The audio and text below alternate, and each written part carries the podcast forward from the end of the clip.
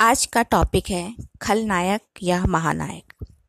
हम हमेशा समझते थे, लोग कभी कभार अच्छे होते हैं। वरना जो बुरा होता है, वह हमेशा बुरा ही रहता है। दुनिया बुरे लोगों से भरी पड़ी है। अब लगता है, अच्छाई सभी में होती है। उसे सामने लाने में इंसान हिचकिचाते हैं। यदि कोई अपनी हिचकिटाहट से हटकर सामने आता है तब उसके पीछे चलने वाले सामने आते जाते हैं। मुझे एक कवि के शब्द याद आ रहे हैं। मैं अकेला ही चला था। भीड़ जुटती गई। एक इंसान को आगे आने की ज़रूरत होती है। पीछे चलने वाले बहुत मिल जाते हैं। इसका उदाहरण सोनू सूद है। कोरोना काल में मजदूरों की दुर्दशा देखकर सोनू सूद द्रवित हो गए। उन्होंने अपनी संपत्तियाँ बेचकर कुछ मजदूरों को उनके घर तक पहुँचाने में मदद की। उसकी मदद को सर्वप्रथम सबने ढकोसला समझा, लेकिन जब उन्होंने साढ़े तीन सौ लोगों को उनके घर तक पहुँचा दिया, तब उनके साथ जुड़ने के लिए बहुत लोग तैयार हो गए। शुरुआत में उन्होंने महाराष्ट्र के लोगों की मदद की, पर अब उनके साथ इतने अधिक लोग जुड़ गए हैं और उन्हें आर्थिक मदद देने के लिए तैयार हो गए हैं कि उन्होंने पूरे भारत के लोगों की मदद करनी शुरू कर दी है।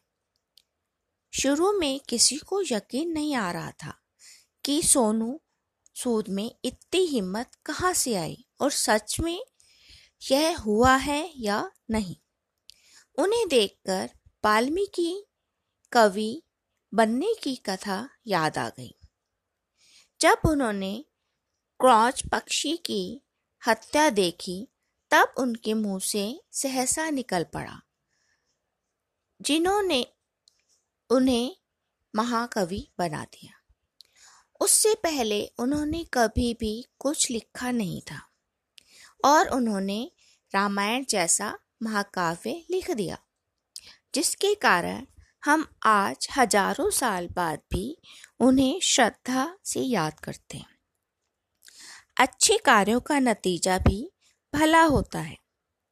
सोनू जी को अभिनेता के रूप में लेने से निर्देशक हिचकिचाते थे, लेकिन अब उनके अच्छे कार्यों के कारण उन्हें खलनायक के रूप में लेने से सभी हिचकिचा रहे हैं, क्योंकि लोगों के दिमाग में उनकी अच्छी छवि बन गई है।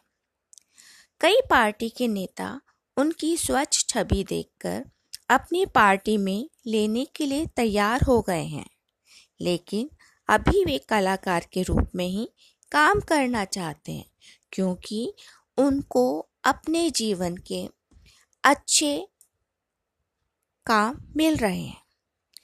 उनका सेवा कार्य उनके सहायकों की मदद के द्वारा बिना रुकावट के चल रहा है और वो दोनों ही काम अच्छी तरह से समा पा रहे हैं।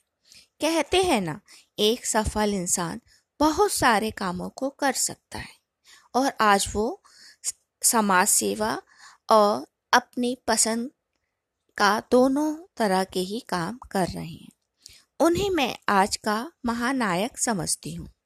जिसने इंसानों के दर्द को समझा और उन्हें राहत देने की कोशिश की।